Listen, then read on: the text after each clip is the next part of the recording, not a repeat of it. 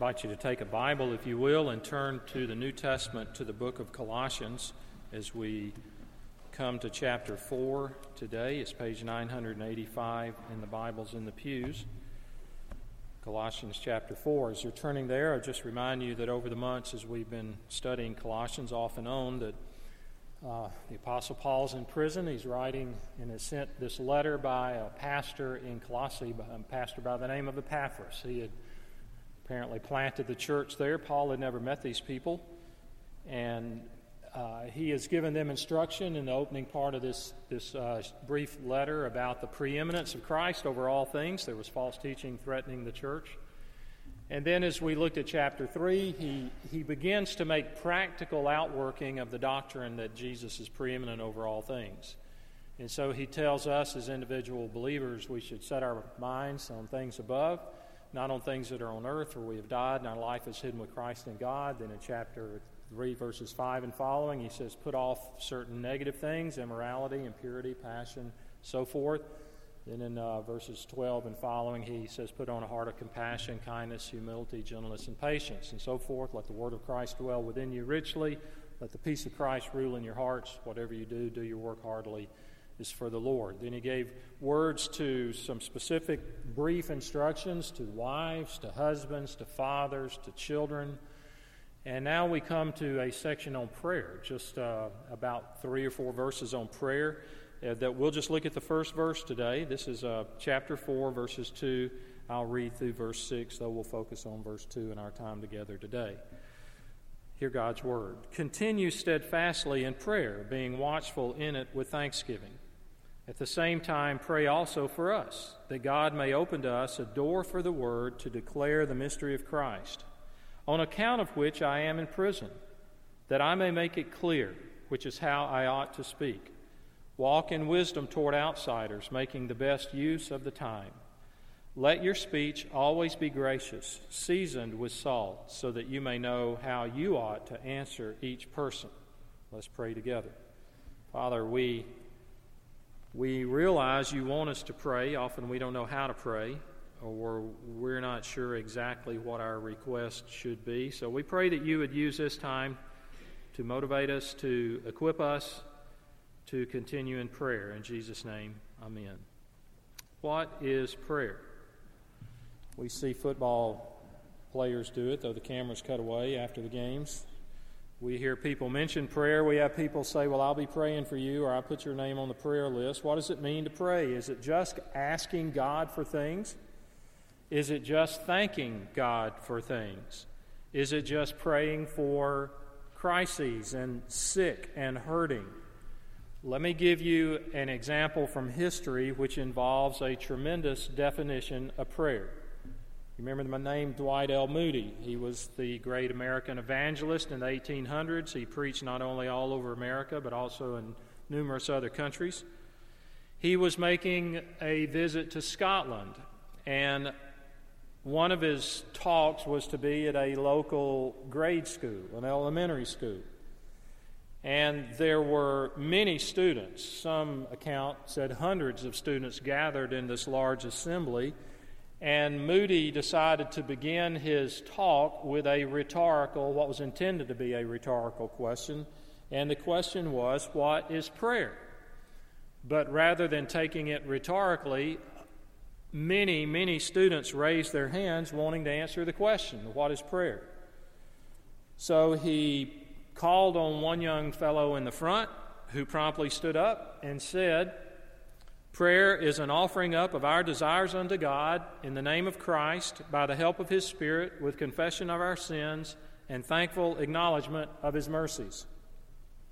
Does that sound familiar? That's the answer to question number 98 of the Westminster Shorter Catechism. And he gave that answer, and Moody responded, Son, be thankful you were born in Scotland and have been taught such sound, sound theology. Prayer, it begins, is an offering up of our desires unto God. That's the main part of that description. Offering up of our desires unto God. So, the goal I have for our moments together this morning is that you will leave here today encouraged, not discouraged, to continue steadfastly in prayer and that you will feel somewhat more equipped and enabled to do that. It's easy to preach about prayer, it's easy to study the subject of prayer and walk away feeling defeated, feeling guilty when we realize how it's so easy not to measure up in this area. One thing is very clear, though, one other side note before we look at the verse, and that is that it is God's will for His people to pray. It's God's will for you to pray to Him. Uh, many of us struggle with knowing God's will in other areas of life. We want to know should I go to this college? Should I major in this major or something else? If and when should I marry? Should I take this job? Should we make this purchase? What is God's will? And we, we try to grasp for it, and we seek counsel, and we pray, and sometimes it's just not clear. This is clear, okay? You don't have to lot of, spend a lot of time seeking counsel as to whether it's God's will for you to be devoted to, that's the same translation, or to continue steadfastly, as it says here in the English Standard Version, in prayer. So, what does it mean to continue in prayer? What does it mean to pray steadfastly or to be, to be devoted to prayer? All synonymous with one another. In Mark chapter 3, Jesus tells his disciples in preparation uh, he, he, let me back up. He's speaking to a large crowd. He's right by the Sea of Galilee, and knowing that the crowd is pressing in on him, he tells them to prepare a boat to have right behind him at the water so that he can get in the boat, move out from shore a little bit, and still speak to the crowd. So he tells them in Mark chapter 3 have a boat ready or prepared for him because of the crowd, lest they crush him. Now, that word prepared means set apart or devoted to. It's the same word used here in Colossians about being devoted to prayer. Now, that word is used 10 times in the New Testament, but five times it's used to talk about prayer. Something dedicated for the purpose of prayer. In Romans 12, it says, Rejoice in hope, be patient in tribulation, be constant in prayer. Acts chapter 1, after Jesus had ascended into heaven, his disciples are there in Jerusalem waiting for the outpouring of the Holy Spirit. And it says, These, along with one mind, were continually devoting themselves to prayer, along with the women and Mary, the mother of Jesus, and with his brothers. In Acts chapter 2, speaking of the early converts in Jerusalem, they were continually devoting themselves to the apostles' teaching and to fellowship, to the breaking of bread, and to prayer. In Acts chapter 6, the apostles said of themselves, But we will devote ourselves to prayer and to the ministry of the word. And now we have the same word here in Colossians 4. Uh, as it says, You continue steadfastly or devote yourselves to prayer. So we can observe from the New Testament that the normal Christian life is a life devoted to prayer. If your life, my life, is not devoted to prayer, if that is not one of the traits in our lives, then we are abnormal in our Christian life, not normal. So how do we do how do we do this? How do we grow in this area? It's always important in prayer and if you're not if you're not uh, if you're not yet come to trust in Christ as your savior, maybe you would call yourself an agnostic or maybe even an atheist or or maybe you're uh, skeptical but interested. When we put our trust in Christ as our Redeemer, He becomes our, our mediator between us and God. That's what enables us to pray. In fact, one of the longer books in the New Testament, the book of Hebrews, says this says that we have a great high priest who is Jesus. Therefore, let us approach the throne of grace with boldness that we may receive mercy and find grace to help in time of need. Now, here's how this works, in my understanding. Years ago, when I first became the pastor, the first thing the officers announced to me, I don't know, I didn't know what to make of this. I become the pastor one week, and like two weeks later, they say, We're sending you to Eastern Europe. and. Uh, so I go with four other pastors on this, what our denomination called a vision trip, see some of the works in places like Poland, Romania, Hungary, the Ukraine. somewhere else, but I can't remember at the moment. I remember we flew in in an afternoon uh, on, on this trip. We were landing, it seemed like we were taking off and landing every day somewhere different. But we landed in the Ukraine. We were on the outskirts of Kiev. And we're at this airport. And there were, uh, it seemed like there were about five, four or five lines going through customs. So we had our passports and so forth. There were about 20 people in front of us, as there were in each line. And the lines weren't moving, we were just standing there. And I noticed that this official with the airport, he had on at least some kind of uniform, every once in a while would disappear into a small room off to the side, close the door with some other passengers. Then he'd come out and, with a loud voice in his native language, would holler out and usher these people right to the front of the line, and they would go through customs, and the rest of us were just standing there going nowhere. Well, being the brilliant person I was, after a few minutes, I realized what was happening. They were, he was either bribing people or they were paying him, and he was taking them to the front of the line. And they got through, and I don't know how much they paid him, but they got through in a hurry. Now, here's how I envision what Hebrews is saying Christ, in a sense, with this crowd, takes me by the hand and says, Chip, come with me. And he ushers me into the presence of God. And says, Bring your request. And so when Hebrews says that we come now with boldness, it's not arrogance. That word boldness doesn't mean a cocky attitude, a presumptuous attitude. It means with confidence. That I come with confidence because of who is bringing me into the presence of God. Okay, with those thoughts in mind, how are we then to be devoted to prayer? What does it mean? Uh, one observation is, is it means there's a spirit of dependence on God that should permeate everything we do. So that's how we pray continually. Uh, Donald Grey Barnhouse, who pastored 10th Presbyterian in Philadelphia years ago and was well known across the country, he said this about continuing in prayer. It doesn't mean, he said, you should go into a monastery or walk about with your hands folded and your eyes closed 24 hours a day. It means to live with Christ in such a way that you can talk with Him or listen to Him at any moment. Oh, how wonderful it is to be driving along the road and to see the scenery and say, Thank you, Lord, for making something so beautiful. Mrs. Barnhouse and I do this all the time. We see sheep in a field and say, Lord, bless Miles and Jackie, a couple of friends of ours we know who raise sheep.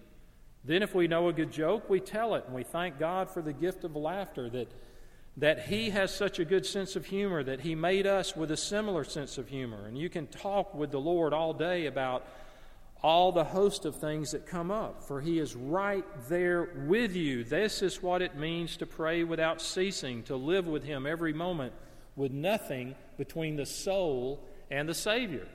That's how Barnhouse described continuing steadfastly in prayer. I think also to continue steadfastly in prayer means praying repeatedly and praying often. This was Paul's practice. We see him referring to this often in his letters in the New Testament. In Ephesians 1, he says, I have not stopped giving thanks for you, remembering you in my prayers. This was not just a church type slogan like, I'll be praying for you. I mean, he was specific. In Ephesians 3, for this reason I kneel before the Father. So it's not something we do at the expense of everything else. It means there's a praying of pattern that if you looked at my life or I looked at you life, I, your life, I could say that person is devoted to prayer. So it looks different from a person's life who's not devoted to prayer. Are you one who prays repeatedly and often? And the way, what the thing that helps is when we realize how desperate we are. We are. For those of you that are old enough to remember, I have to say that now, but after 9 11, uh, there would be 200 people in this sanctuary at noonday prayer meetings. We just put a sign out, had the door open, said noonday prayer meetings for like two weeks on weekdays. People just show up. Uh, I've never seen that before. I've never seen that since. Uh, it's, it, it's kind of expected, it's, it's, it's acceptable, it's necessary to pray in times of crisis. But how do we live with it? How do we do that on a daily basis and recognize our desperation? Um, a number of years ago, Barbara and I received a phone call from some old friends that we've not seen in many years that were passing through Macon one evening. So they said, We're, we're coming back from Disney World. We're on our way to Arkansas. And uh, we'd like to stop and see y'all. Said, Oh, this would be great. I mean, what a treat. We hadn't seen them in years. So they came to our house. We had dinner together. And I think when we had last seen them, they had either three or four small children. Now those were larger. And they had a couple of adopted Asian children, one from Vietnam, if I remember right. And so during the course of the evening, I found out that they now had they had formerly served with a Christian ministry. Uh, now they had started and were heading up an international adoption agency. And I, of course, asked the question, how did this start? And he said, well, all started with her, this little one that they had adopted from Vietnam. And I don't remember the whole story, but to give you the highlight that I recall, it came about as they had worked trying to adopt this child that he went to Vietnam by himself, and it was to be what he thought was a, a meeting where there would be a translator and it would just kind of be perfunctory. He finds out, that, the, but it would determine the future of this little girl, whether she could be adopted into their family. He finds out the afternoon before that meeting that he is to appear before the magistrate that's going to make this decision, and there'll be no translator. He said, I went to this tiny rat hole of a hotel room. And he said, Chip, that night I was in such desperation and in such despair. I got in that room in the evening and I started praying. I got on my knees on the bed. He said, You know how long I prayed? He said, I prayed till the meeting the next day, nonstop. He said, Ask me how many times I prayed all night my entire life. I said, How many? He said, Never. That's the only time I've ever done that. He said, Why do you think I did that? I said, I don't know. He said, I was desperate. Sheer desperation. I think when we recognize our total dependence on God, we live day to day with that desperation. Not, not of panic, not of adrenaline pumping, but of recognizing I am totally dependent on Him to stand before you, to breathe, to function, to, to do anything. I'm totally dependent on His grace. Being devoted to prayer means keep praying and not give up. To not come to the point where you cease. I stand before you as one who, a number of years ago, I quit praying altogether. I, I'm your pastor, and I'm telling you that. Now, here's why. After our disabled son was born, I felt I'd been hit in the head with a brick. I was like, whoa. And I began to view God like a juggernaut coming down the track, and he was going to run over whoever was in his way, and it didn't matter what. I wasn't thinking straight, folks. I'm not defending that. Just giving you my personal feelings. And I found that what difference will it make if I pray? He's going to do what he wants to do, whether I go along with it or not. So I just kind of shut down. I didn't know what to think. I was just, it was like I was speechless before God. It wasn't a period of doubt of his existence. I wasn't questioning even his goodness. I was questioning what he would do to fulfill his purposes and who gets hurt in the process. That's what I was thinking. So I talked to one of my long term friends, an Anglican pastor down in Savannah that some of y'all have met. And I told him, I said, I, I, mean, he's, I've known him since junior high school. And I told him what I was going through. He, and he just listened. And he said, Chip, he said, one, you don't have anybody else to go to. You've got to pray. But you need to pray about what you're feeling, saying, Lord, I don't know that this makes one bit of difference, but I don't have anywhere else to go. Was the best counsel that could have been given. He didn't rebuke me. He didn't say, Boy, you sure aren't very spiritual, or, or anything like that. He said, You've got to express what you're thinking and feeling to God. So God invites us in times of trouble, in times of joy, in times of need. Sam Storms said, The easiest thing about praying is quitting. It's so easy, isn't it? We give up.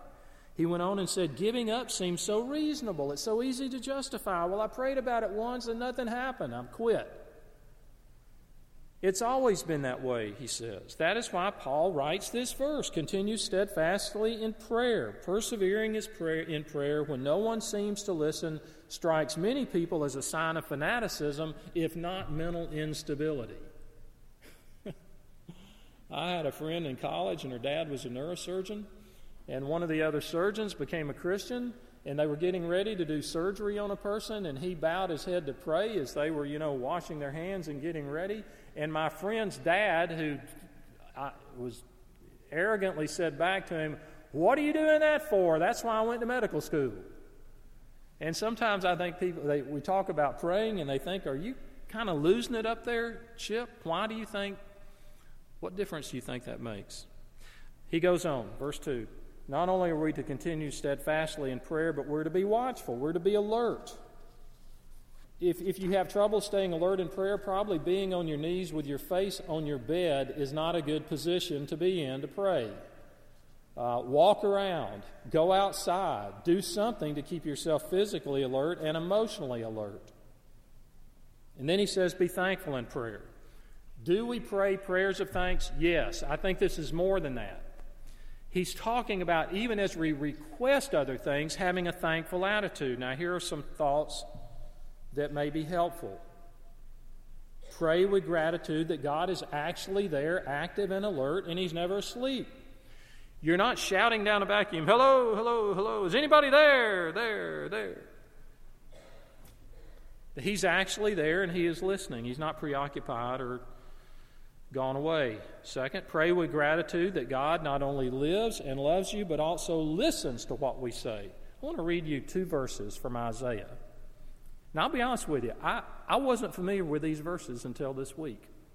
It's Isaiah chapter 30, verses 18 and 19. Hear, hear this. Therefore, the Lord waits to be gracious to you, and therefore he exalts himself to show mercy to you. He will surely be gracious to you at the sound of your cry. As soon as he hears it, he answers it. Isaiah 30, 18 and 19. The Lord waits to be gracious to you. He will surely be gracious to you at the sound of your cry. Even before the words come out, when your heart is broken, God, it says, as soon as He hears it, He answers you. As you pray, therefore, thank God that He listens. Third, pray with gratitude that the God who lives and loves and listens is able to do above and beyond all that we ask or think. He's not weak, He's not a wimp. He is an omnipotent and infinitely wise Father who delights in giving good things to those who ask. Fourth, pray thanking God that He has chosen to include you in the process. He could accomplish His will without us being involved whatsoever but he's chosen to achieve his ultimate ends through means. And often those means are the prayers of his people. Thanking God, also, you can thank him for all the ways he is changing you as you pray. Prayer itself is transformative. I can't, I can't explain it. But as we seek God, as we pray to God, sometimes He gives wisdom. He's transforming us even as we do that. Pray with gratitude to God, not simply for what He has done, but what He will do. Now, with the remaining few moments, I want to just try to give you some scattered thoughts on what I hope will encourage you to continue steadfastly in prayer or to take steps. I would hope as a result of this that you would take at least one step, a step in the direction of continuing steadfastly in prayer. These are just some. First, realize you and I are very presumptuous people all, all of us. Uh, we just assume that, that God ought always to do what we ask, when we ask it, precisely the way we want Him to do it. And often I think we view God kind of like a dog. Here, boy, fetch. This is what I need. And sometimes by delaying His response, God awakens us to His gracious character. In other words, we realize that God says or does anything at all in response to our prayers is sheer, undiluted grace. So rather than being presumptuous of what God owes me, I should realize when God hears and answers my prayers, it's His grace. He was not obligated to do that. I did not deserve for Him to do that. Second, as we pray as we continue steadfastly in prayer, it has a way of cultivating within us more and more dependence upon God. If by nature we are presumptuous, I'd say we're also by nature self reliant and self sufficient. And so, what do we think? Let me just ask you this real question rhetorically. What do you think would happen if God instantly and at all times answered every prayer we pray? We'd probably, one, lose all of our sense of urgency about prayer. We would take it for granted. Uh, we would soon lose sight of the fact that it's God alone who's the source of all good. And so, by suspending his response, in a way, God is developing within us just how desperate are we? How conscious am I that He is the only source, my sole and self sufficient supply? Third, I think persistent prayer puts us in a frame of mind and spirit in which we may properly receive what God desires to give to us. In other words, it isn't so much that God is reluctant to give, but that we lack preparation to receive if and when He does give. Think about this. Try to envision what your life would be like if, as a child, your parents gave you everything you asked for. I can tell you what mine would have been like. Certainly no vegetables. Certainly no. It would have been candy for every meal. There'd have been no school. That was a waste of time. Learning to read and write. Who needs that kind of stuff? I can watch television. Uh, it, it would be no bedtime. It would be no responsibilities. I could have beat up my sister whenever I wanted to, or gotten beat up. She was about two feet taller than I was uh, when you look at that, you say, of course, of course, parents have to put fences around their children's desires. I would have had a motorcycle at age five. It would have been disastrous. And yet, if we think, well, God should do exactly, precisely what I want, when I want it, exactly as I, is often like a child that doesn't know better, that hasn't experienced life yet, wanting everything they ask for everything they see on the commercials or in the that the neighbor has. So, fourth, that leads to fourth, and that is steadfast, continual prayer helps us to differentiate between what's an impulsive desire, what's a selfish desire, and what's a truly godly desire. I don't know about you, but there are things I prayed for and have prayed for that after a couple of weeks I thought, uh uh-uh, uh I thought that's what I wanted you to do, Lord. Forget it. You know, I mean, I just, suddenly, I, I mean, I saw things much bigger. I said, this would not be good if God were to answer the way I'm praying like that. Last of all, endurance at the throne of grace purifies the content of our petitions. It's like if you had an important paper to write for school or you're writing a letter, a real important letter, and you you wordsmith it and you go back and you, you, you correct it and you proofread it over and over and over. As we pray about things over and over and over, it allows, in a sense, us to weed out what's really selfish, what's, what's, uh, I mean, for 18 years, I prayed for the healing of our son, and yet there are times I stop. I stop in the middle of praying. I say, Now, what would happen if God really were to heal him in this life. Of course, he'll be healed in the next life. But I see far more ramifications that sometimes make me hesitate to pray that way. What would the ramifications be within this church for other people who've lived longer lives with more debilitating diseases? What would the ramifications be toward the ministry within the disabled community with other parents that have similar children. would that ministry be over? Does that make sense? Just using a personal example of one prayer request that I've had a lot of time to pray, pray, pray, pray, pray. Well, I'm out of time. I want before we sing our last song, I want to end the way we began, and that was back to that little boy's answer to Dwight L. Moody. What I want to do is ask you the question 98 from the Westminster Shorter Catechism. And then I'm going to give you the answer and you repeat it like that little boy did from memory. Here's the question What is prayer? Now, here's the answer. I'm going to give you short phrases. Prayer is an offering up of our desires unto God. What is prayer? Prayer is an offering up of our desires unto God in the name of Christ. In the name of Christ by the help of His Spirit, by the help of His Spirit, with confession of our sins and thankful acknowledgement of His mercies.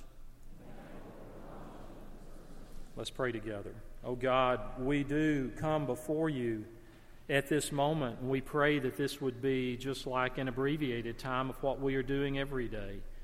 We pray that as a result of this, that whatever the state of our prayer life is, Lord, whether we are people that pray five seconds a day or two hours a day, we pray that we would grow in this area in our faith, in our trust, in our humility, in the certainty that you hear us and are able to do above and beyond all that we ask or think, in the certainty that we are ushered into your presence through the great high priest, the Lord Jesus, and in the certainty that we are totally dependent upon you for everything.